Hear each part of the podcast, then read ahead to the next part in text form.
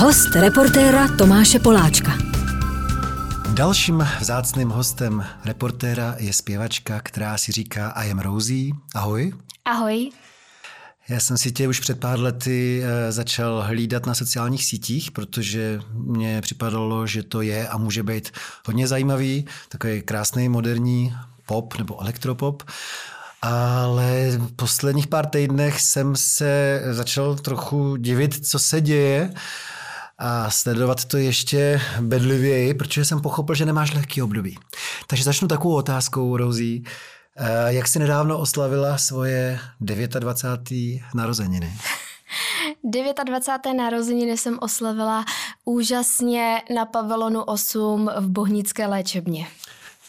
Na co se zaměřuje pavilon 8? Pavilon 8 se zaměřuje na uh, takzvaný detox. Jsou tam lidi, kteří jsou závislí na většinou na drogách. Hmm. Ty jsi eh, velmi otevřená. Mm, ještě bych zmínil to, že sama uh, máš uh, podcast, který se jmenuje Donaha a opravdu se ptáte lidí na hodně intimní věci, takže já si taky dneska dovolím mít na tělo, kdyby ti to vadilo, tak budeme probírat tvoji kariéru Bambini di Praga a podobně, ale zkusím to teda jít ti na tělo.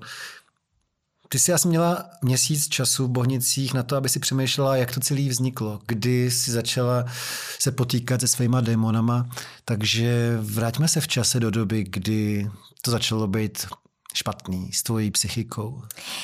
Já jsem se v Bohnicích vlastně dozvěděla strašně zajímavou věc, že lidi, co trpí depresí, kterou já opravdu trpím, léčím se s ní pět let, tak eh, vlastně to vzniká v raném dětství, kdy si to kolikrát ani nepamatujem.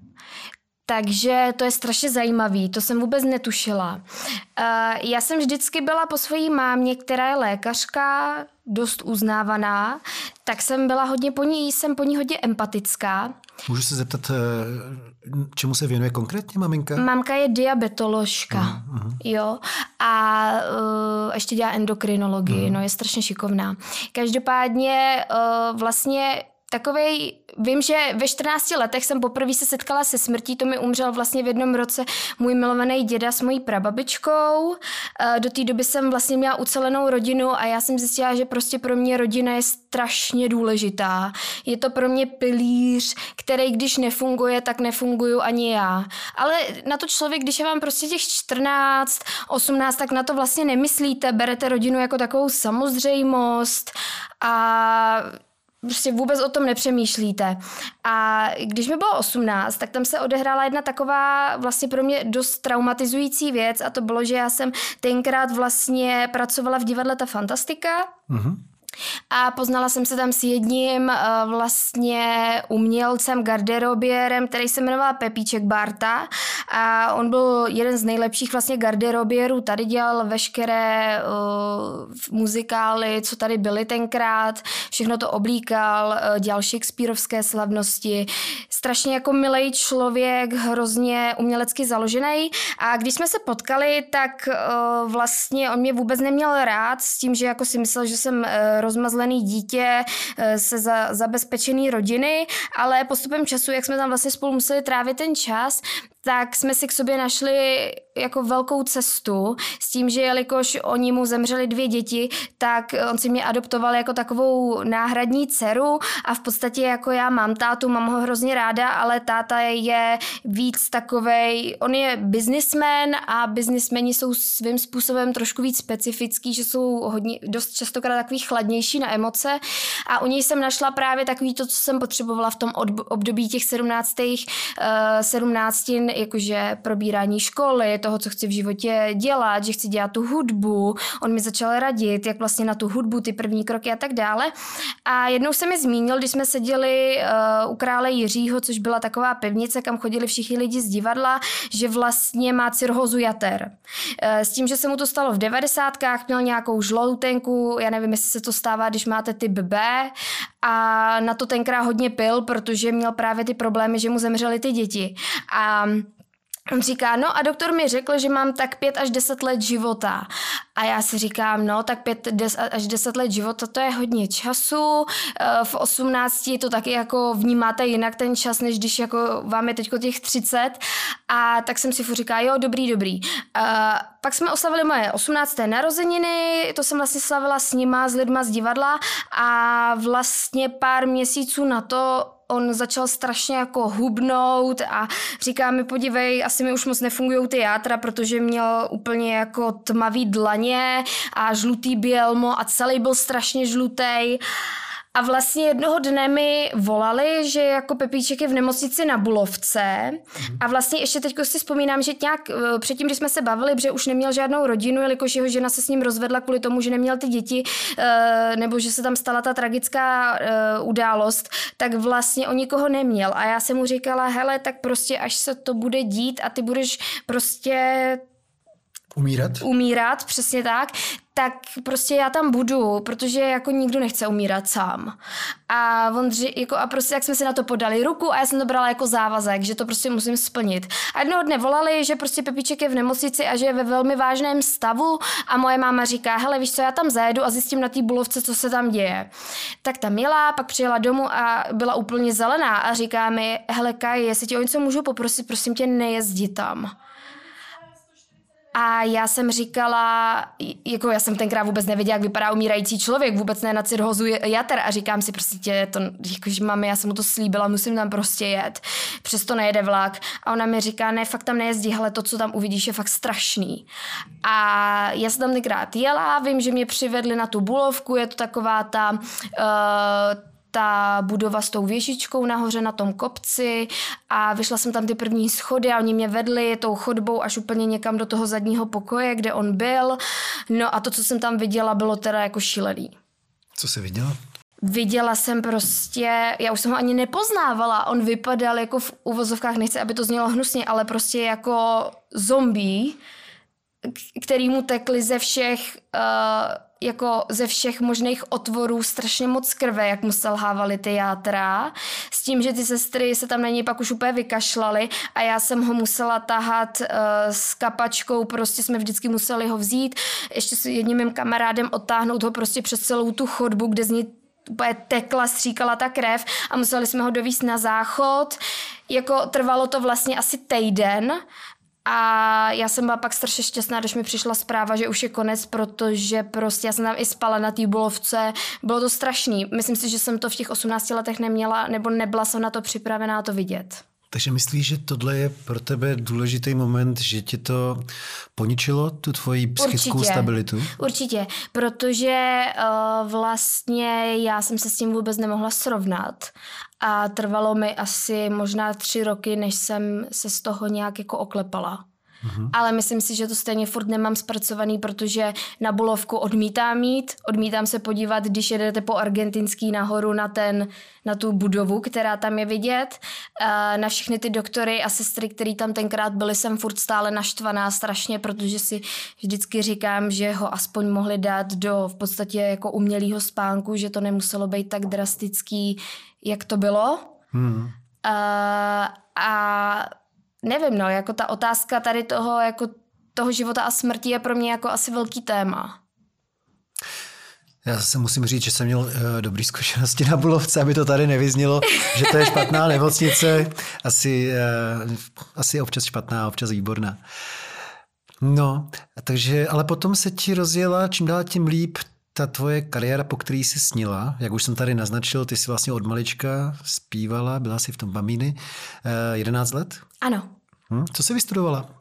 Já jsem studovala, já jsem chtěla jít strašně na konzervatoř, ale uh, vlastně tenkrát um, mamka s taťkou nikdy proto nebyli vůbec pro umělecký život, pro hudební kariéru, tak mě donutili jít na, já jsem vlastně ze sedmý třídy šla na rakouský Gimpl, mm. tam mhm. jsem byla dva roky a pak jsem šla na angločeský gymnázium, kde jsem se učila anglicky a měli jsme některé předměty v angličtině, a, takže konzervatoř mi byla zatrhnutá a pak jsem přemýšlela o amu nebo damu na vysokou a to mi bylo taky zatrhnutý a já vlastně mezi tím ve 14 letech, já už jsem začala strašně zatahovat školu, jezdila jsem do Liberce eh, vlastně za jedním producentem, který taky začínal eh, skládat svoji první písničku a pak jsem prostě byla v tom divadelním prostředí a hrála jsem a vlastně jsem věděla přesně, co chci dělat, takže jsem hmm. udělala maturitu a pak jsem začala makat jako servírka, abych si na to všechno vydělala.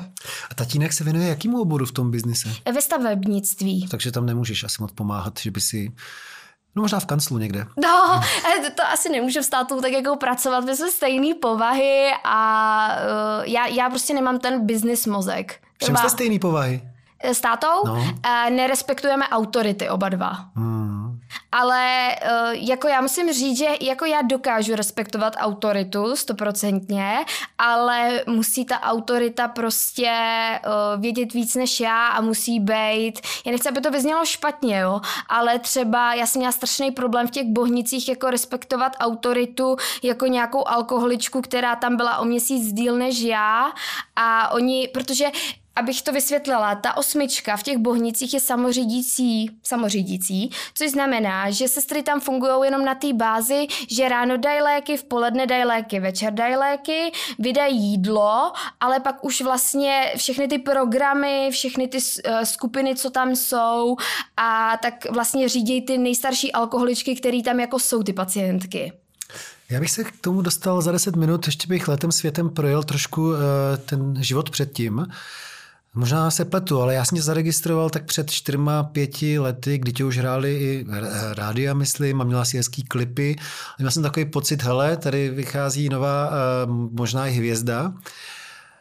A zároveň říkáš, že ještě tak pět let se potýkáš s těma depresema, tak ještě tam dokážeš mi to nějak jako zařadit, co se dělo před tím covidem, dejme tomu, co se dělo 2018, 2019, kdy se ti začalo dařit v té kariéře. Možná to vypadlo, že by se mohla věnovat profesionálně tomu, eh, té muzice. Jak to bylo? No, já jsem asi hodně vystřízlivěla taky, protože já jsem měla strašně obrovský v sobě pohon, uh, to bylo asi vyhoření v té hudbě, protože já jsem měla strašně obrovský jako chtíč být jako dobrá a chtěla jsem mít strašný chtíč uh, tady něco dokázat a změnit trochu ten hudební biznis a ten pohled, protože ze začátku, když já jsem to začínala dělat, tak mi všichni říkali, třeba Eh, ředitel Fine Radio, když jsem mu poslal svůj první song, tak mi řekl, že to je co tak příšernýho, že doufá, že nikdy hudbu dělat nebudu. A když jsem vydala vlastně asi o dva roky později Room, tak mi právě napsal, že se splet a že se strašně omlouvá a že mi strašně fandí a teď vlastně se to na Fine Radio hraje, ten poslední single, takže, ale prostě tady nikdo tu angličtinu tenkrát nechtěl. To musíme říct, že ty teda uh, zpíváš jenom anglicky. Uh-huh. A já jsem uh, vlastně chodila na střední školu s Leny Filipovou, uh-huh. uh, která vlastně začala zpívat taky v tu dobu, co jsem začínala zpívat já, ale uh, sám, že já jsem byla na schůzce v Universalu a tam sám její strejda mi řekl, že Leny má za sebou obrovský background a že když to nemáš, tak to nikam nedotáhneš. To je jako s tou bulovkou, jako musíme říct, že Lenny je taky vynikající zpěvačka, jo? jo je, Aby to určitě. nevypadalo, že svoji kariéru založila na slavných příbuzných. Ne, já si myslím, že ona má vynikající, unikátní hlas a jako vážím si její práce. Já taky, já taky moc, ale myslím si, že ten uh, background nebo prostě to, kdo vás tlačí, je strašně obrovská. Můžete mít nejlepší klipy v České republice a stejně to nebude stačit, pokud nebudete mít to tlačení, jo. Protože já jsem fakt jako nikoho neznala a já jsem vůbec nevěděla. Já si pamatuju, že asi v 11 letech jsem naspívala covery písniček a chtěla jsem to poslat do rádia. Přesně si myslela, že tam se tvoří písničky, tam vznikají umělci. Aha. A máma mi to sebrala a říkala, pro boha, hlavně to někam neposílej, neposílej to na tu Evropu dvě. Cílevědomá si byla vždycky. No očkej, ale tak eh, dobře, ty mluvíš o tom, že jsi pak prosadila písničkou Room něco něco. Mm-hmm. Jak se to jmenovalo? Room 594. 594. A tak jo, to jsme právě někde kolem toho roku, podle mě 2017-18. Mm-hmm. No, ale jako eh, teďka to nějak zařaďme zase s tou tvojí psychikou, protože si na začátku rozhovoru říkala, že tak pět let se vyloženě potýkáš s depresí, pokud si vzpomínám. Mm-hmm. Takže to eh. nechápu. Takže začíná se ti fakt dařit, vydáváš úspěšný single, hrajou rádia a do toho se propadáš zase hodně hluboko. Jo, protože já jsem nikdy nebyla jako doceněná ze strany mý rodiny A oni dokonce, můžu říct, že se za to asi svým způsobem jako styděj. A uh, nikdy tam... Ne... Za tvoji kariéru? No, oni to nepovažují vůbec za kariéru, oni si myslí, že jako jsem nikdy nic nedokázala a že je to všechno jako... Oni to ani nesledujou. Moje máma vlastně byla na mém koncertu v Rock Café a v půlce odešla Jo, což tenkrát jsem mi strašně jako vyčetla. Teď mi zase bylo hrozně vyčtený, že jsem jako mluvila o těch bohnicích. Uh, dřív mi bylo vyčtený, že se jako svlíkám a já říkám, že se nesvlíkám, že to je pouze jako provokativní styl, prostě, že si tvořím tu image která je strašně důležitá já tě sleduju na Instagramu a neviděl jsem tě nahoru, jako vždycky to tak jako umělecký, no. jako že je to naznačení nahoty, ale no. možná nesleduju všechno, no možná to je jinde než na Instagramu. Ne, není, není a na Instagramu je úplně všechno a vlastně takže uh, já jsem se jako celou dobu vždycky potýkala s tím, že jsem byla jako nedoceněná. Jo, že to bylo jako, jo, můj brácha studuje medicínu, to je prostě král, Segra ta je malá, ta je o 15 let mladší, ale strašně šikovná, no a pak tady uprostřed je teda jako naše jako nejstarší dcera, no a ta teda jako se teda jako nějak plácá v hudebním biznise, kdy jsou samý alkoholici a drogově závislí lidi, no tak o tom radši mluvit nebudem, jo. Ty jsi ostrá, co když si to náhodou poslechnou, to, to, to, to, to klidně po, jim to nebude líto, a ať si to klidně poslechnou, to je jako jako prostě, takže asi tam vznikaly to nedocenění, uh, potom určitě vztahy, že se mi nikdy ve vztazích nedařilo, co se týče jako druhé polovičky. Uh, takže, ale to byly takové jako malichernosti, jo, ale prostě když se to jakoby poskládá dohromady, plus se tam furt táhlo trauma z bulovky v uvozovkách, tak uh, já jsem potom začala mít prostě strašné úzkosti a vlastně dostala jsem v noci panické ataky, což je strašně jako nepříjemná věc. Popiš vlastně lidem, co to nezažili, jak to vypadalo u tebe poprvé, tyhle ty noční panické ataky. Uh, vypadalo to jako infarkt vy fakt si jako v tu chvíli myslíte, že umíráte.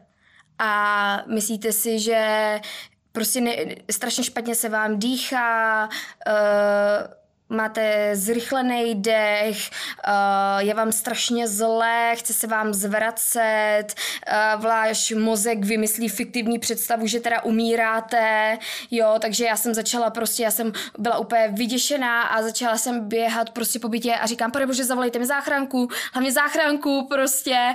A bylo, je to prostě takový záchvat, no, prostě panická ataka, uh, prej je to způsobený, že se vám do těla vypráví strašně moc adrenalinu, je prej dobrý dobrý to zkusit jít eh, rozběhat nebo rozcvičit nebo udělat dřepy, aby se právě ten adrenalin vstřebal. Uh, takže, ale je to v podstatě fiktivní infarkt. Mm-hmm. Myslíte si, že máte infarkt, máte příznaky jako infarkt, kdyby pro vás přijala uh, sanitka, tak vám řeknou, No, tak to jste měla záchvat úzkosti, ale chápeme, oni jako se na vás nezlobí, protože ono to fakt jako působí, že je to infarkt. Uh-huh. Tak jo, a zároveň teda, když si pak šla někam za odborníkem, tak ti e, řekli, že trpíš depresí? Ano, přesně tak. Oni mi napsali mi antidepresiva, lehký tenkrát, protože já jsem měla přesně ty symptomy, že mě nic, já jsem prostě měla asi i vyhoření zároveň, protože jsme dotočili Kenciu, vydalo se Kenciu, odprezentovalo se Kenciu. To byl další se... single, nebo... Uh... Single. Uh-huh. Uh, udělala se, udělala se show, release show v Rock Cafe a najednou to všechno jako skončilo a já jsem prostě seděla doma a říkám si jako co teď zase, jako musím bojovat znova a najednou uh, jsem vlastně skončila i v práci, protože ta restaurace, kterou Kamu vytvořila, tak se zavřela. Já vůbec nevím, že se dělala pro Kamu v restauraci. Dělala, no, dělala. Ona otevírala tenkrát tu Spicy Mamu na Černém mostě, tak jsem tam potom s ní pracovala. Ona pak odešla a to je jiný příběh, to je spíš pro Kamu příběh. no jasně, jenom, že to vyprávíš stylem, jako bych to měl vidět. To je pro mě překvapení, že si dělala na Černém mostě s Kamu, že si rozjíždí rozjížděla uh, její uh, restauraci. Dobrý, to není důležitý. Uh, no, takže uh, a ona ta restaurace skončila, takže jsem vlastně přišla o práci, ukončila jsem všechny projekty a byla jsem úplně vyšťavená. Do toho jsem se prostě uh, patlala s jedním vypatlaným hokejistou, uh, Kanaděnem ze Sparty, což já jsem vždycky říkala, že v životě s žádným hokejistou chodit nebudu. No a prostě stalo se to. Měli Hrál jsme... ligu normálně, extra ligu, jo? No, byl, měl, měli jsme meč na Tinderu a tím se to celý pohnalo hnojilo, takže... Prosím tě.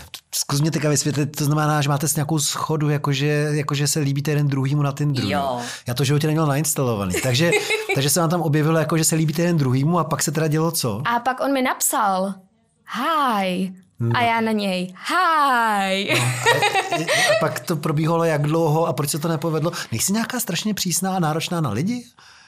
A, no jako možná, možná trošku jo, ale zase na druhou stranu já jsem taky jako strašně přísná sama na sebe. No. A jako chci, já, já třeba hrozně se mi líbí, když mají lidi cíle a sny a snaží se za to bojovat, jo. Že když někdo má takovou tu, jako, hele, já si, já si myslím, že je to špatná vlastnost, co mám, ale zase na druhou stranu si říkám, že žijeme jenom jednou a člověk může mít jakýkoliv sen. Jo, může to být, že moje kamarádka třeba měla sen, že chce mít děti a teď je má a je to jí splněný sen a věnuje se tomu. OK, je to její sen, ale může to být cokoliv. Můžete jet někam cestovat, něco ochutnat, něco vyzkoušet, skočit bungee jumping, cokoliv to může být. Ale je důležitý nějaký sen mít. Hmm, a ten hokejista určitě měl sen, když hrál vrcholově hokej? No, to sice jo, ale ono mi přišlo, že on prostě, no ale víc, víc, tam byl problém, že on byl strašně krásný, fakt straš, strašně krásný. To byl jeden z nejkrásnějších chlapů, jaký jsem kdy viděla, ale zároveň uh, jsem poznala, že on měl všude napsaný jako motivační věci a že to jako, že se furt musí motivovat a já říkám, a ty nejsiš dostatečně motivovaný na to prostě být lepší, nebo to? A on, ne, já prostě musím být nejvíc motivovaný, chápeš, jako prostě já to, no nakonec to dopadlo tak, že ze, eh, ze Sparty vlastně tady z Prahy ho přehodili do Hrad Hradce a tam hraje doteď. No to je taky dobrý, Hradec je výborný. Já nevím, já, já nej, nejsem zainteresovaná do tady toho. Jak dlouho jsi s ním byla? Chvíli, asi půl roku. A to se nenaučila chodit na hokej a mít ráda hokej? Byla jsem tam jednou a byla jsem tam jednou a četla jsem si tam L. Pak vyčítej svojí mámě, že ti nejde podpořit, prosím tě, eh, na koncert, když ty nepodpoříš svého přítele na zápase. Ale já jsem, já jsem tam byla a bylo to, my jsme tam, seděli jsme baskytaristou a on jako strašně říká, pojď, ale jdeme fandit. A já jsem říká, jo, jasně. A bylo to jako, jako svým způsobem to bylo fajn, ale přišlo mi to strašně vtipný, že se jako hrozně moc chlapů honí za jednou černou tečkou, která je jako na ledě a dělal, dělal jako prostě jako ne, ne, nevyvolalo to ve mně žádný, že bych byla jako velký hokejový fanoušek. Tak to asi nemohlo fungovat, takovýhle vztah. A tak já si taky myslím, že já jsem pro něj byla asi, myslím si, že je to dost uh, svým způsobem velký sousto, když člověk je extravagantní, že se oblíká extravagantně, nemá přirozenou barvu vlasů a spousta lidí to neskousne. Musím říct, že naproti mě sedí naprosto konzervativně oblečená dívka s krásnými blondětými vlasy, aby si lidi nepředstavovali, že tady je nějaká Vivian Westwoodová nebo něco takového. Uh, no, takže to byl takový tvůj jako nejdelší a přitom neúspěšný vztah. Ne, nejdelší nebyl, ale uh, tenkrát, nevím, já to asi jak jakoby uh, to nefungovalo úplně v té rodině, tak já jsem si strašně přála mít vedle sebe nějakou oporu s tím, že jsem strašně obětova, obět, jako obětavá, udělala bych pro toho druhého fakt cokoliv. A i na ten hokej bych chodila, podporovala bych ho a říká, jo, to dáš, prostě to nevadí, že si nedal tu branku, nebo že si strefil vlastňáka, to prostě dáš příště. Z toho hokej tak často nestává, to vlastně. ne, tak já z toho teď dělám trošku srandu, ale uh, podporovala bych toho člověka v čemkoliv, co by ho bavilo a naplňovalo. Takže uh, jsem vždycky hledala jako nějakou takovou tu podporu, no. Každopádně je taky divný vlastně v té tvý generaci nebo ještě mezi mladšími lidma, jak těžko vlastně lidi si hledají nějaký dlouhodobý a eh, harmonický vztahy. Mně to tak připadá aspoň.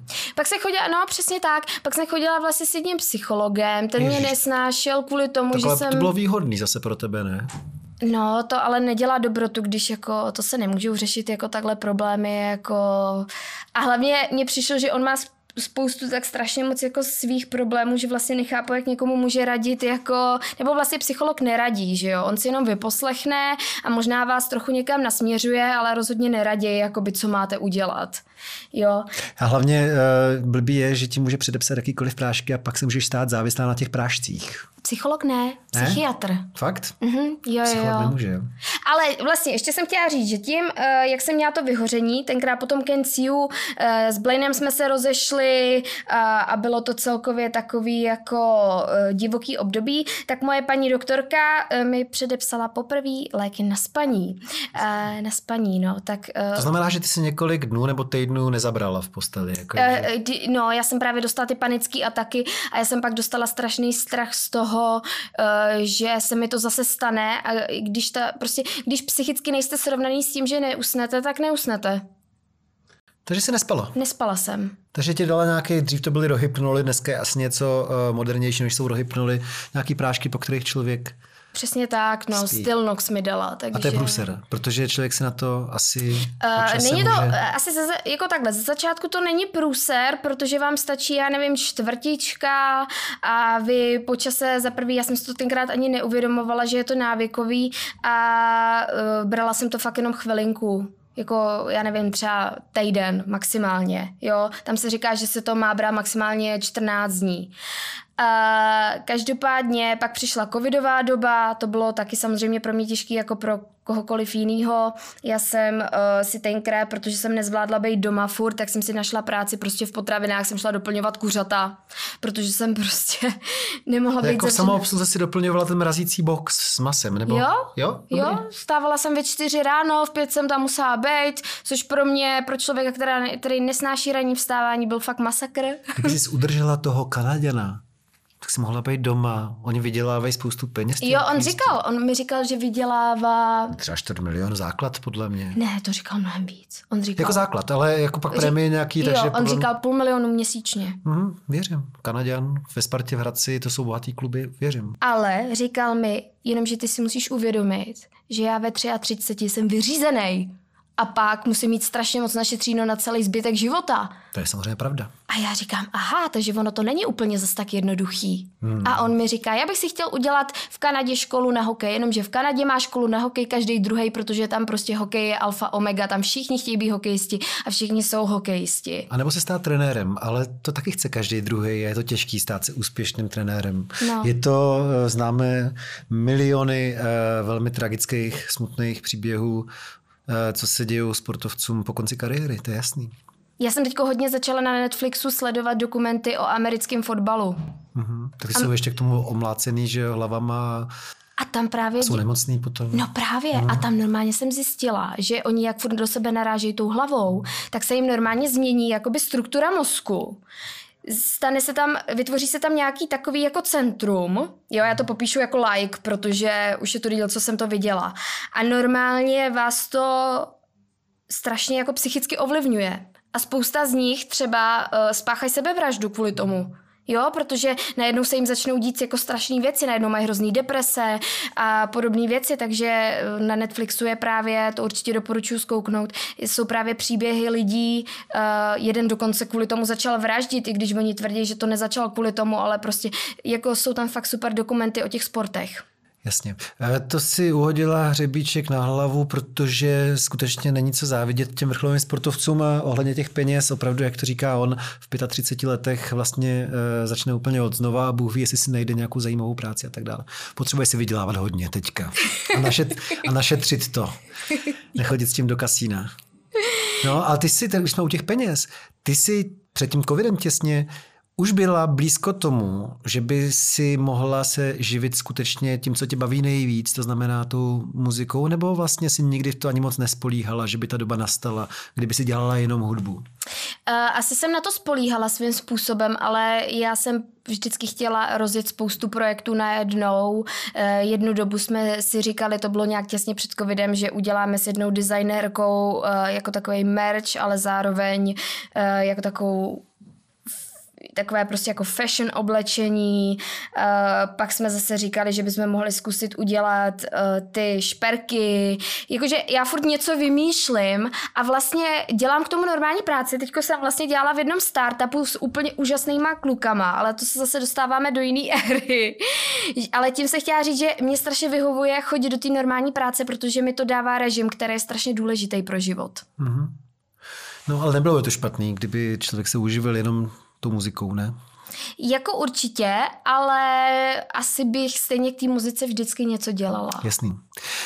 Pojďme aspoň na chvilku teda probrat. Říkáš, že to logicky nebylo jednoduché eh, to období pandemie, to znamená, doplňovala si kuřata do mrazáku a tak. Jak to zvládala psychicky? Tady to, že často byly ty uh, lockdowny, přece jenom takový období izolace pro spoustu lidí, takže zrovna pro někoho, kdo nemá úplně stabilní tu psychiku, to, to hm, vypadalo jak tedy? Zvládala jsem to poměrně dobře, překvapivě, uh-huh. protože moje máma mi říkala, že pandemii ve světě již bylo mnoho a vždycky to přejde.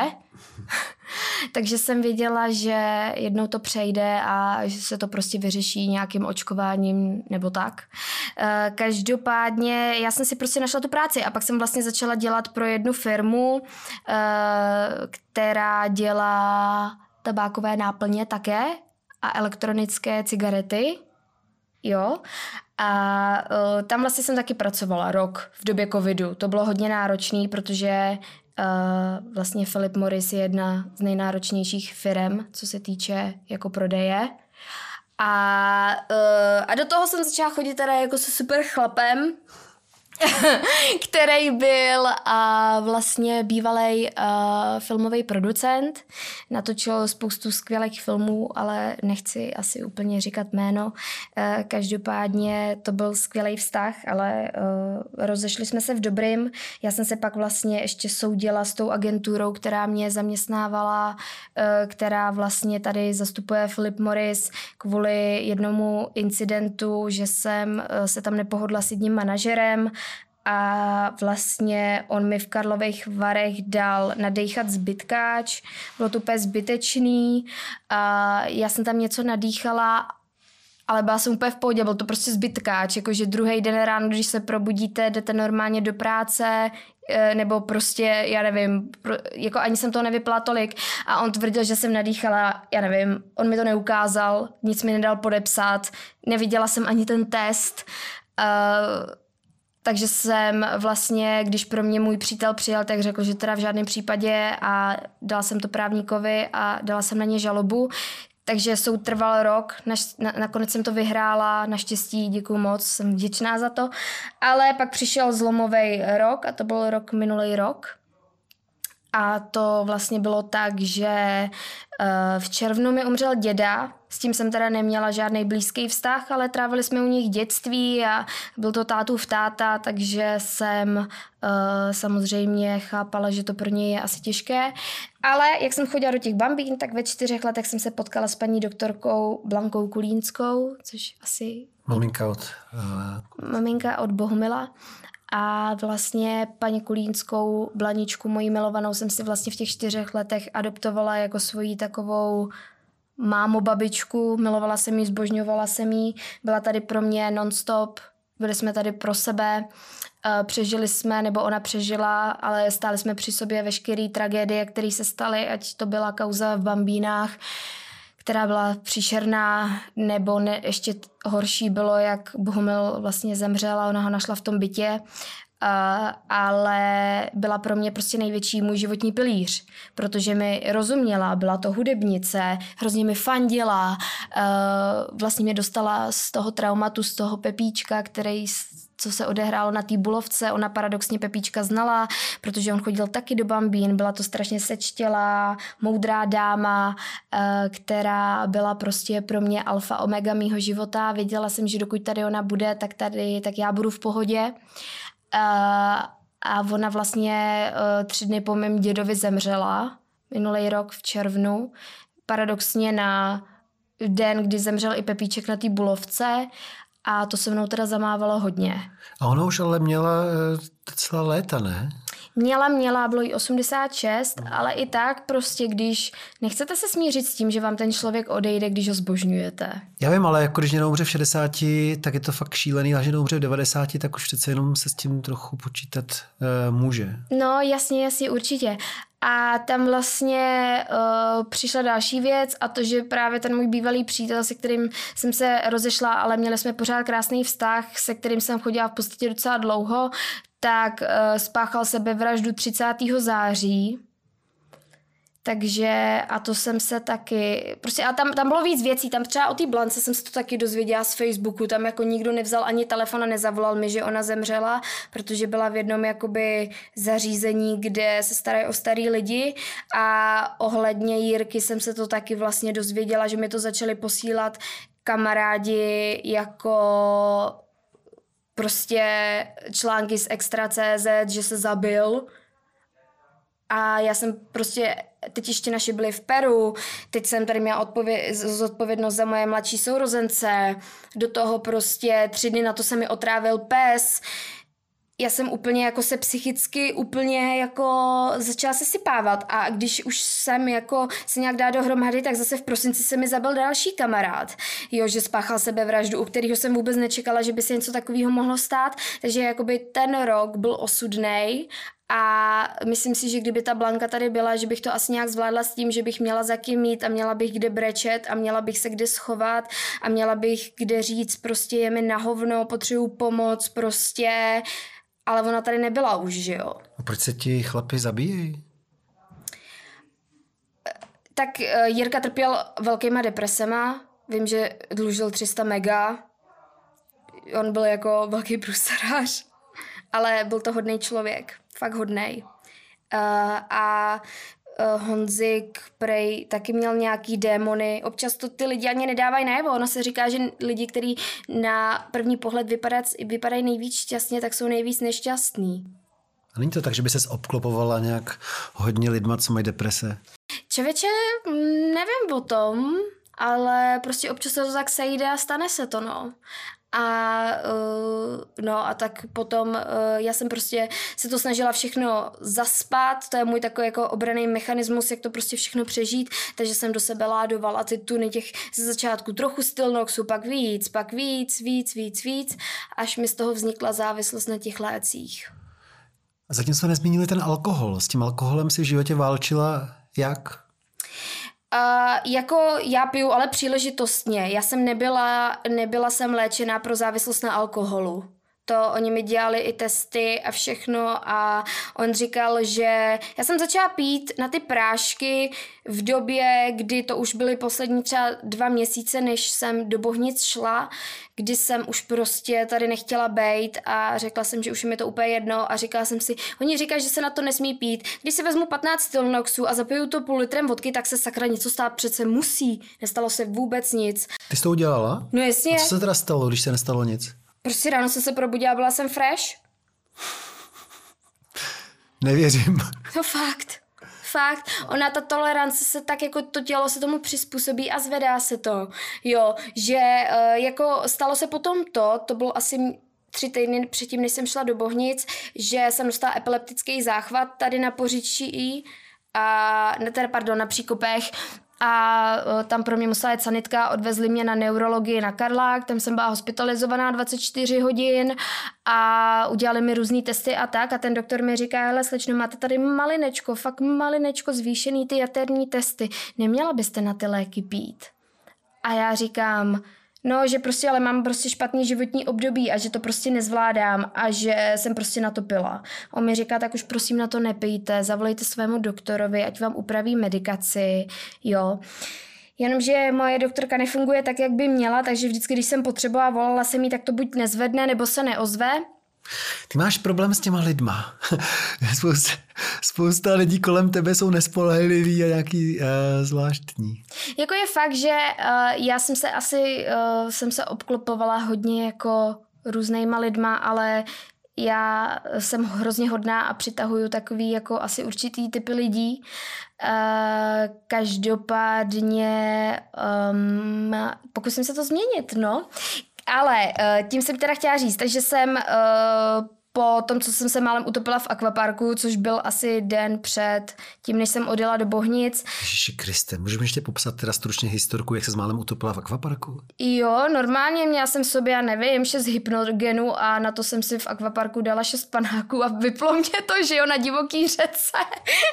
Ty jsi tam byla sama? Se ségrou. Co Segra A s kámoškou. Eh, Segra to mě zachránila, no. Plavčíci prej nic neudělali, vůbec nic. Zase. No, oni prej, oni prej stáli na tom břehu a říkají, vytáhnete ji, zvládnete to a Segra, no tak vytáhnu ji, že jo, chudák 14 letá Segra, no já jsem se omluvila, budu to muset ještě nějak odčinit teda, ale já jsem fakt jako, já už jsem byla hrozně jako odevzdaná, mě už to bylo všechno úplně jedno.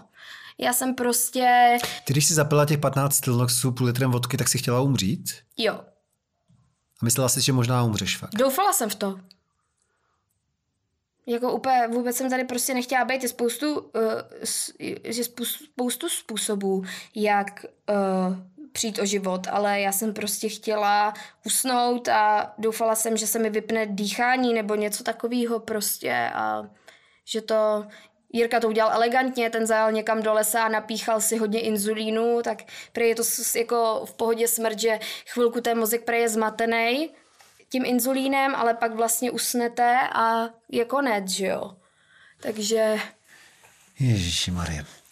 No, takže pojďme se dostat k tomu, co se teda dělo někdy v tom červnu, kdy ano. nakonec došlo k rozhodnutí, že je potřeba ho poprvé v tvém životě to řešit doopravdy tím, že se zavřeš na uzavřený oddělení někam. Ano. Mhm, takže co se dělo ten den předtím, nebo dva dny předtím? No to byl ten akvapark. Mhm, a po, po akvaparku? Po akvaparku jsme se všichni doma sešli a brácha s mámou, máma už se mě byla fakt úplně hotová a říká mi, že už neví, co má dělat prostě. A brácha říká, Kaj, prostě musíš se jít léčit. A já říkám, tak já půjdu. Tak jsem prostě říká, OK, tak jo, protože já jsem viděla, že jako pokud se něco nestane, tak uh, že tady prostě nebudu. A uh, tak jsem ještě vlastně než jsem šla do těch bohnic, tak jsem našla jeden článek bulvární o Miley Cyrus a ona se tam začala zmiňovat, že jí zachránila život EMDR terapie. A já jsem to začala googlovat a zjistila jsem, že to je možná věc, která mi zachrání život. A teď jsem prostě, teď vím, že to nejspíš bude věc, která mě vlastně zachrání. Protože to je uh, terapie, kdy vlastně uh, terapeut pohybuje normálně rukama, vytikáte očima, oči máte propojené s mozkem, mozek s nervovou soustavou a ono, uh, člověk má svoji vlastní schopnost zpracovávat traumata a vyrovnávat se s nima ve chvíli, kdy jste třeba se to stane moc rychle, nebo na to nejste připravený, nebo uh, se těch věcí udě, uděje víc, je to právě vhodný lidi pro, co mají traumata, může to být z nějaký katastrofy, třeba tsunami například, nebo že jim někdo zemřel, nebo že uh, byli obětí nějakého trestního činu, nebo prostě jakýkoliv trauma si představíte, tak vlastně, když to řekneme jednoduše, tak máme prostě ozubený kolečka, který dokážou se sepnout tak, že to trauma se vyřeší a vy to máte tu schopnost schopnost to přejít dál, tak to máme biologicky daný. Ovšem, když se to semele jinak, tak se ty ozubený kolečka oni nezapadnou. A v tu chvíli vám pomůže ten psycholog, protože ono to má nějaký přesný řád. Já jsem na to objednaná vlastně teďko 15. srpna, je to na dva až šest sezení, záleží kolik, jakoby, jak moc těžký to trauma je. Uh, já jsem to říkala i v Bohnicích, oni mi to tam strašně doporučili, ale uh, takže jsem říkala právě už s Bohnic jsem se na to objednala a doufám, že mi to pomůže. Uh, skoro nikdo tady o tom v Čechách neví. V Americe to používají pro třeba uh, lidi, uh, co byli v armádě nebo ve válce, tak aby jim pomáhali se srovnat s těma traumatama a mohli nějak aspoň normálně žít. Tak to má obrovskou úspěšnost. Uh, bylo to vynalezené asi v roce 1987, takže je to poměrně nový, a takže v tom mám velkou jako naději. Tak eh, kež by byla oprávněna. Pojďme se vrátit k tomu eh, nástupu do Bohnic. Uh-huh. Uh, Těšila no, ses, jakože jsi viděla, že ti to může pomoct? Jo, já jsem, mě se tam strašně ulevilo, když jsem tam přijela, protože jsem si uvědomila, že v tu chvíli ta tíha, která na mě byla všema těma, že nejsem na to poprvé v životě jako sama. Že já jsem to třeba řekla mámě, ale máma asi nechápala... Uh, jak strašně jako třeba ta smrt té Blanky, jak, jako, jak obrovskou spoušť to ve mně jako zanechalo. Jo, třeba tím, že my nejsme právě věřící a já nemám jak najít ten klid a jenom ve mně vlastně se točí, pane bože, už se nikdy neuvidíme, už se nikdy neobejmeme, už jí to nikdy nebudu moc říct prostě. A ještě vlastně jsem byla na ukládání, kde jsem vlastně viděla tu urnu a poprvé v životě mi vlastně došlo, že se to fakt stalo a že je to konečná tak uh, ona nechápala, že je to tak velká spoušť, jako to ve skutečnosti je. Jo, nechápala, že i když jsme se s Jirkou rozešli, že, že se zabil, prostě, že to na mě má nějaký, protože jsme spolu chodili a byli jsme si hodně blízký, i když jsme spolu nechodili, jak jsme si telefonovali, že prostě to nemůžete jenom tak přejít, prostě, že se vám zabil bývalý přítel. Jo, nemůžete jenom tak přejít, že se vám zabije kamarád, prostě jsou, jo, takže já jsem tam přijela do těch bohnic, řekla jsem to tam na tom příjmu tomu doktorovi, on říká, no slečno, hele, tady jsou čekací jako ty, ale vy jste v tak kritickém stavu, že jako pokud sem nenastoupíte a jsou, budou to teda dva až tři měsíce, tak z eh, největší pravděpodobností asi umřete. A já říkám, no, že to víme, takže mě okamžitě, oni neměli teda volno na té osmičce, tak mě dali na 23, což je akutní příjem, kde jsem uh, byla mezi schizofrenikama, anorektičkama, alkoholikama, drogovejma, drogově závislejma lidma. Tak to zkus popsat první den, první noc, jak se tam cítila? Já jsem byla vyděšená k smrti. Já jsem se strašně bála, strašně jsem se bála všech těch lidí, strašně jsem se bála, že jsem v cizím prostředí, že jsou na okně mříže, ten pavilon vypadal jak po výbuchu atomové bomby, špinavý, plesnivý. Uh, najednou prostě jsem přišla, oni mi všechno sebrali, nebíječku na telefon, sluchátka, tkaničky.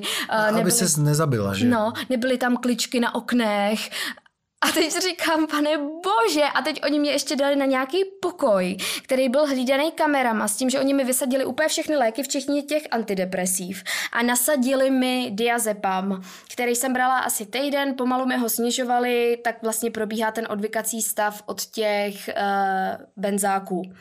A Eh, tam jsem byla asi čtyři dny s tím, že tu první noc, já jsem tam ty čtyři dny byla prostě na pokoji s ženskou, která na mě mi stála nad postelí v noci a zírala na mě nějaká schizofrenička a ráno se prostě modlila, ať celý lidstvo vymře a s tou jsem tam byla na tom pokoji, prostě sama. Teď oni jako vždycky šli ty sestry a zavřeli dveře a já říkám, nezavírejte ty dveře, nechte je otevřený prostě.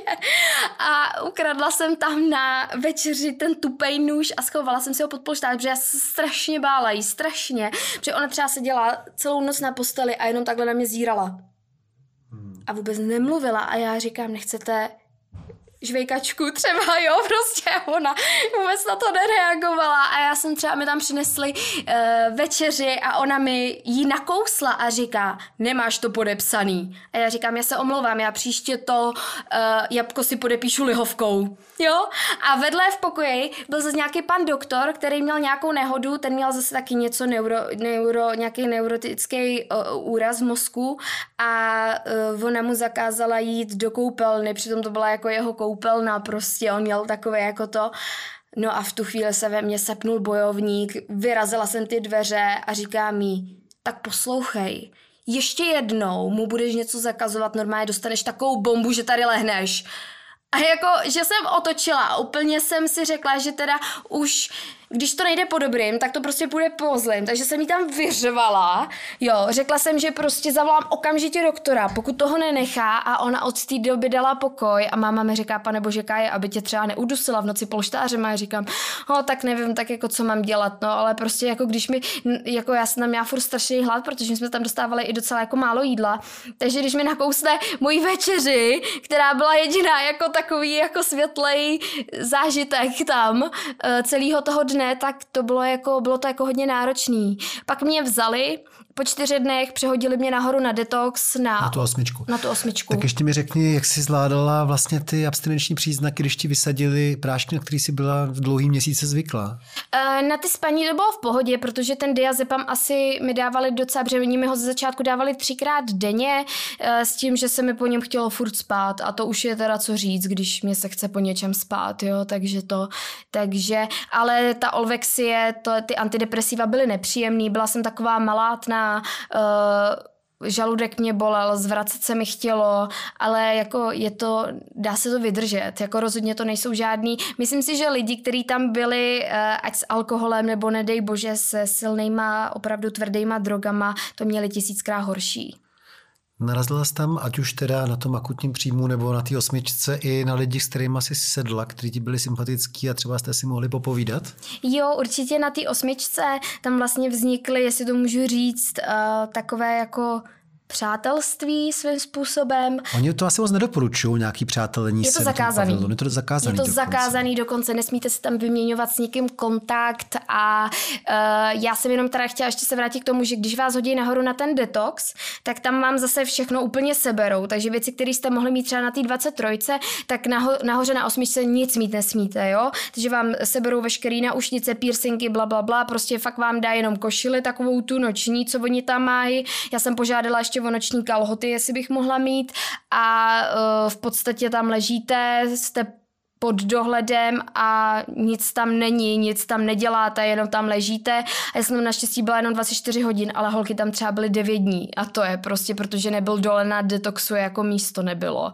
A to je fakt strašný, protože to jako jenom koukáte do stropu. Maximálně si můžete číst. Takové vězení. Jo, Kriminál. Hm? No a jo, jo, jo, kriminál, no. A uh, pak teda naštěstí přišla primářka a řekla, jo, jo, jo, tuhle tu slečnu tu už dejte rovnou dolů, to je v pohodě, prostě. Já tě přeruším. Ty se třetím měsícem v této době, o které mluvíme, chovala třeba stejně jako dneska, nebo jsi byla fakt mimo a jiná, nebo vlastně si vypadala takhle příčetně? No, byla jsem, jako byla jsem příčetná, já jsem furt jako normálně fungovala, točila jsem podcasty, všechno na tom podcastu to není jako vidět, ale byla jsem utlumenější, no, byla jsem taková jako víc, víc klidná a uh, já jsem prostě veškerý volný čas, nedokázala jsem nic nedělat, byla jsem furt taková jako nervózní, jo, protože jsem byla ve strašné úzkosti, že jsem nevěděla, jak z toho jako ven a uh, řešila jsem to prostě tak, že já jsem prostě všechno chtěla zaspat, takže já jsem přišla domů, vyvenčila jsem psa a spala jsem. Můj víkend vypadal tak, když jsem měla volno a nebyla jsem v práci, že jsem si vzala Stilnox a spala jsem, prostě já jsem jenom všechno zaspala. Jo, a to se bavíš o době před Bohnicema. Ano, A mě zajímá, když jsi byla třeba první týden v těch Bohnicích, jestli jsi působila, jako působíš teďka na mě, takhle na ty sestry a na ty doktory, anebo jestli jsi byla jiná, než jsi dneska. Jestli ti to tak pomohlo, ty čtyři, měsí, eh, čtyři týdny, co jsi byla v Bohnicích, že teďka seš v pohodě, ale Tak určitě, já jsem tam byla hrozně vyděšená, byla jsem tam hrozně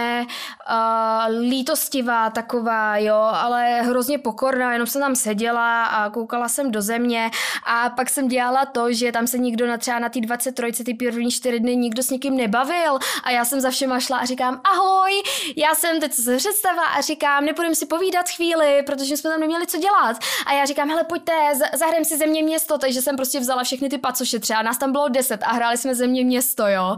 A já říkám, ta jedna tam furt brečela a říkám, pojď, nebreč. A ona, já si půjdu do vězení, já jsem sporo nevěřila nějaký peníze. A já říkám, hele, na to kašli, to se pak vyřeší, určitě do vězení nepůjdeš, že lidi dělají horší věci, za co chodí do vězení. Pojď si zahrát země město. A vlastně jsem tam tu bandu dala nějak dohromady a bylo to jako super. a na té osmičce, kde jsi potom strávila teda víc času, mm-hmm. já nevím, jestli tři týdny nebo kolik, Jo, jo, tři týdny, přes tři týdny, no. jak se ti žilo na té osmičce? Na- Mohla jsi chodit ven? Uh, chodili jsme na procházky se sestrou. Nemohla jsi jít zaběhat si třeba nebo ke koním to nebo jsem, tak? no, ke koním, já jsem právě to, uh, my tam chodíme se segrou jezdit už asi tři roky, takže jsem si právě myslela, že když budu mít volno, že si tam budu moc jako zajít na koně, nebo aspoň, že uvidím svého psa, nebo tak. Tam vlastně si to rozlišuje na to, jestli jste alko nebo toxo. Alko to je jasný, to jsou alkoholici, toxo jsou lidi, prášky, drogy. Jo, já jsem byla toxo, takže za mnou vlastně nikdo nemohl, kromě mojí mámy s tátou. Bylo to opravdu, já jsem na svoje narozeniny žádala uh, celý bratrstvo tam, všechny terapeuty a primářku, jestli bych nemohla mít výjimku, jestli by prosím za mnou nemohla přijít aspoň ségra nebo brácha na narozeniny, jo, nebo prostě, jestli bych je nemohla vidět a oni to zamítli. Takže, uh, ale přitom jakoby oni jako, aby mi nemohlo, že malý prášeček se všude schová, ale jako jsou, byly tam případy toho, že se to tam dílovalo, byly tam případy toho, že se tam ty látky dokážou dostat. Jaký látky? Prášky nebo i drogy? Nebo... Je, vím, že někdo říkal, že se tam prej ty prášky jako, protože tam byly mnohem jako horší případy, než jsem byla já. Já jsem jako, oni se mi říkali, no vy jste to nebrala tak dlouho, ale tam byly prostě holky, které na těch opiátech nebo na těch stilnoxech jeli 8 let, nemohli jít kolem lékárny, nemohli vidět uh, v televizi reklamu na lékárnu, jo, uh, prostě byli furt a furt se to snažili sehnat, jako já jsem tam šla s tím, že dám to, odvyknu si, prostě stilnox je zlo, musím se postavit zase dát dohromady, musím změnit svůj život, Blanka by to takhle nechtěla, Jirka by to takhle nechtěl, prostě musím bojovat. Ten uh, život mám jako dar, musím bojovat, musím to prostě zvládnout. A šla jsem tam s tím, že to vybojuju.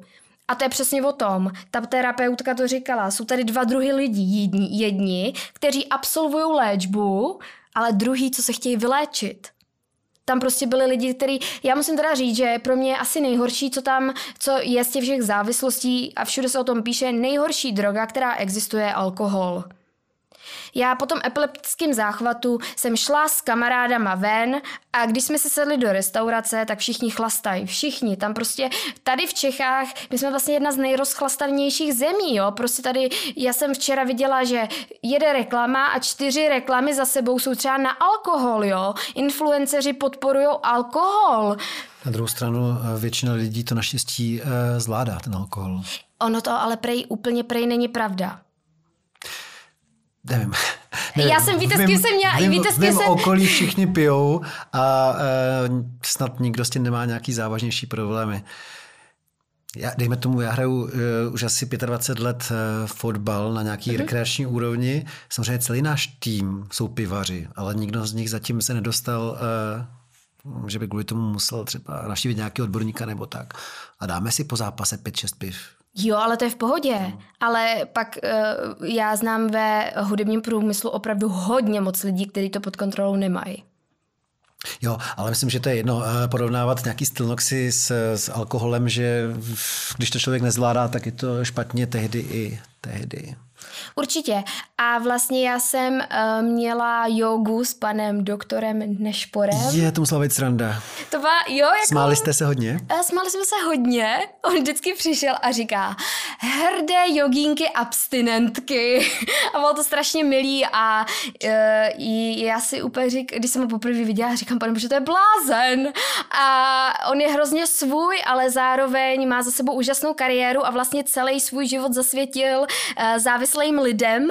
Eh, bylo to strašně příjemný. Bylo to strašně příjemný, četli jsme i z jeho knihy eh, dost častokrát a on nám ukazoval nějaký takový jako v uvozovkách fígle, co dělat, když máte takzvané bažení, chuť na tu danou látku.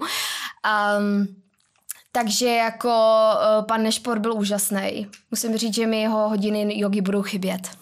No, třeba se tam ještě vrátíš někdy. Nechci, děkuju. jak, jsi, jak jsi dostávala k takovému kvantu těch stylnoxů a podobných prášků, než jsi nastoupila do těch bohnic? Tak uh, samozřejmě, že funguje takzvaný černý trh, že? Je to úplně stejný jako s drogama. Úplně stejný. To znamená, že máš svého dílera stylnoxů? Ano, přesně tak. Který ti dá, kolik budeš potřebovat? Ano, přesně tak. Já jsem a jako on je to fakt jako, já jsem tam byla s jednou holčinou, kterou paradoxně uh, znám z Bambín, to bylo jako, já jsem tam vešla na tu osmičku a ona, ahoj, a já, no tak to snad ne, prostě já jsem sem šla, abych měla klid a ne, abych tady hned potkala prvního koho, někoho, koho znám prostě, jo. A tam měla taky závislost na hypnotikách a uh, ta teda ale v tom jede v mnohem větším uh, objemu než já. Dokonce tam byla slečna, kterou přivezli, která jich spolikala 400. Přežila. Přežila. Oni, oni našli včas a vypumpovali jí žaludek prej, ale uh, prostě Nevím, no, jako ta osmička, uh, já mám teď určitě v plánu absolvovat to MDR, mám zajištěný ještě v listopadu Červený dvůr, která je, uh, je to léčebna, která je extrémně vyhlášená, ne už na detox, protože to nepotřebuju. Komunita jelikož vlastně, je to no. vlastně taková komunita a uh, jsou na to strašně skvělý ohlasy. Uh, vlastně, jak jsem to začala sdílet ten uh, příběh na sociálních sítích, tak se mi ozvalo strašně moc lidí, kteří mají uh, problémy většinou teda s alkoholem a e, nebo s drogama jako typu pervitin a tak dále, nebo s marihuanou, to je taky takový jako hodně velký problém. Pravdu? Mhm. Setkala se s tím, že eh, kvůli marihuaně lidi se dostávají do takovéhle problémů? Jo, oni, oni tam byli na léčení se s marihuanou, oni vám ty doktoři řeknou, že hulit každý den není normální a ono jim to způsobilo třeba, myslím si, že roztlouš, roztroušenou sklerózu, jo, že když prostě může se to stát, no, jako není to normální hulit trávu každý den. Tak jasně, že to člověka jako zpomalí a zblbne, ale že by to mělo fatální následky, jsem ještě někde Může to mít, opravdu může, jo. A uh, fakt ty příběhy, co jsem tam slyšela, tak uh, byly fakt hustý. Jakože se klaním před všema lidma, co si ten problém. Myslím si, že obrovský uh, obrovský takový krok, který je, před kterým se klaním před všema, který tam vlastně byli, je to, že tam byli, že si to přiznali, že mají problém a že tam přišli a chtěli s tím něco dělat, i když to kolikrát vy tam procházíte i různýma takovýma jako fázema, jako že... Víš co, já bych to nechal do závěrečné části, kterou máme uh, už uzavřenou. Eh, v té veřejné části bych tě ještě poprosil o to, aby si teda dál nastínila, co chceš eh, dělat příštích týdnech a, měsících, co je pro teďka důležitý, třeba i z hlediska toho uh, uměleckého, jestli vůbec máš takovýhle myšlenky teďka. Pak jo. se vrátíme zpátky do Bohnice, ale to už bude v uzavřené části Dobře. pro naše patrony. Uh, určitě mám plán, uh, máme teď vlastně schůzku první v neděli, uh, chceme, já jsem řekla, že musíme víc, mnohem víc tlačit a rozjet ten podcast, Uh, to je takový naše hlavní, uh, už máme rozdělanou písničku. Ještě vlastně... jednou zmiň to jméno toho podcastu, ať to Jmenuje se to Donaha s vykřičníkem dohromady. a vlastně... Já si to často stydím poslechnout, protože uh, ty titulky, jenom když tu, tak si říkám, ty, to je nějaký hodně osobní. Takže to Ale... hodně o sexu a tak, o, o intimním nebo o milostném životě těch lidí a, a tak. Jo, jo, je to hodně o seznámkách, o vztazích v tady té době, že to není jednoduchý, že to funguje jinak, než to fungovalo před x lety. A ty lidi se tam svěřují hodně s takovýma intimníma věcma, ale zároveň jsme uh, říkali, že uděláme Donaha, uh, za zdí léčebny se to bude jmenovat. Bude to jako stejný podcast, ale jiná část, taková podcastu, která, kde já si budu zvát ty lidi, já už jsem se na to ptala v té léčebně, ahoj, nepřišel bys mi do podcastu a bude tam o tom, jak vlastně, jaký je třeba mít schizofrenii, jak na to člověk přijde, jak se to léčí, co ten člověk prožívá. Hmm, to byl zajímavý rozhovor s takovým schizofrenikem, jako byla ta paní, co byla s tebou na té 23. Tak tu jsem úplně nezvala, ale na dva, 23 jsem potkala dva skvělý kluky, který mají schizofrenii, plus nějaký, eh, protože tam je i duální oddělení, kde mají ty lidi těch, eh, ty poruchy osobnosti a tak dále. A oni říkali, jo, jasně, my strašně rádi o tom budeme jako mluvit a řekneme, jaký to je. Já mám kamaráda schizofrenika, docela blízkýho a ten buď male pátý přes devátý nebo nemluví vůbec, takže ještě jednou hodně štěstí. ne, já jsem si s tam povídala a byli jako fakt v pohodě, no. Dokonce jako uh, tam se stalo na 16. to je to duální oddělení, tam byli kluci s holkama dohromady a já jsem se pak potkala s jednou slečnou, která na 16. odtěhotněla s jiným feťákem. Tak takže říkám, tak to je vážně výborný tohle, ale Jak se jim to povedlo? Uh, přirozenou cestou, no. Jeden, jeden Počkej, z... kde se spolu spojili? Uh, asi na záchodech, předpokládám. Někdy jinde to najde, no ale jakoby, co mi říkali sestřičky, tak tam se fakt dějou šílený věci, když jsou chlapi s ženskýma dohromady.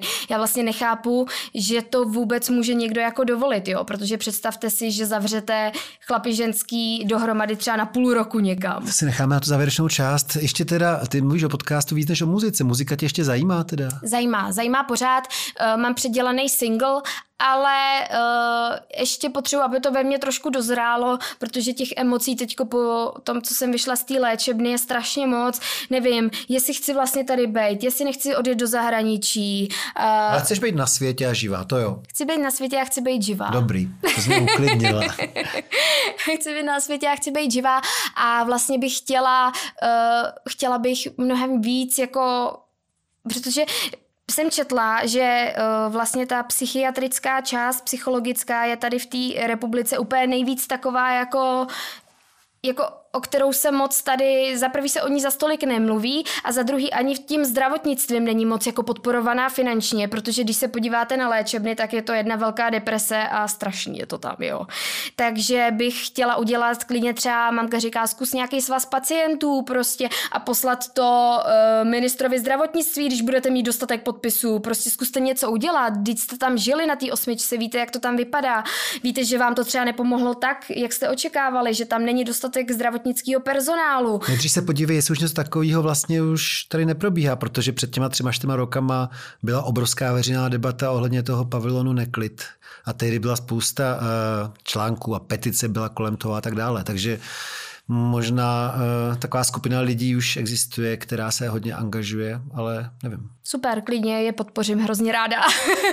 ale vím, že kamarádka mi říkala, že uh, tady ještě není skupina pro nějaký lidi, co mají duální diagnozu ADHD plus něco. To je ta, co otěhotněla v těch bohnicích a uh, ona má asi čtyři vysoké školy, je strašně jako chytrá Jo, jako tam je takový ten paradox, jo, že otěhotníte s nějakým feťákem na 16. Úplně jako šílený rozhodnutí, že si všichni řeknou, tak to si snad děláte ze mě srandu. Ale zároveň by je sečtělá, strašně chytrá, vzdělaná. Tak ona byla taky feťačka, ne? Ona brala pervitin rok, no. Takže to nějaký smysl potom jako dává. No, takže to, takže chtěla bych uh, se víc angažovat v těch uh, nemocích, protože jsem potkala strašně moc silných příběhů a Ale zároveň budeš i zpěvačka dál. Snad jo, jo, budu, budu, budu. Furt si hraju jako, uh, jestli mám zkusit udělat český song, ale zase se mi do toho moc nechce a moc se jako na to necítím. A co za to, za to nic nedáš, ne, když to zkusíš? Když Je- tak to nevydáš. No, jako jo, jako jo, ale v pořád si jako s tím tak jako hraju. A uh, tak uvidíme, no. Mám Jako... Ta Leny podle mě občas zpívá něco česky už, ne? já myslím, že zpívala jenom něco s mamkou česky. Už jsem slyšel od nějaký český song a docela jí to slušelo, podle mě ta čeština. No, takže to. Uh, takže určitě se hudbě budu věnovat, ale už jsem si řekla, že budu šetřit si energii sama pro sebe, že už Jo, že, že budu víc jako uh, dělat ty projekty s tím, že si ty ne, nebudu do toho dávat takový to, že se do toho vrhnete po hlavě, ale už mám prostě svoje limity a rezervy a vím, že se nemůžu dostat už na nějaký bod, který by mě hnal někam, že bych zas do něčeho spadla. Taky už tě je 29. Já vím, Tak já se, jo. já se vrátím obloukem k té první otázce. Jaká byla ta oslava teda? Oslava byla krásná, všichni mi tam zaspívali, všechno nejlepší, uh, dali mi mafina se svíčkou, která svíčku jsme tam vlastně neměli mít, tu jsme tam propašovali. A pak mi máma s tátou přivezli dort, ten jsem rozdala všem pacientkám a uh, pak jsme si večer sedli a povídali jsme si a bylo to jako hrozně milý, no. Jo? Je to takový, že tam, zrovna tam musíte navázat vztahy v podstatě s lidma, se kterými jste byste se třeba v životě jako nebavil. A zbytek mi dopovíš teda v té závěrečné části. Hrozí. Moc krát ti děkuju, že jsi přišla a děkuju ti za tu upřímnost. Taky moc krát děkuji za pozvání, bylo to moc milý.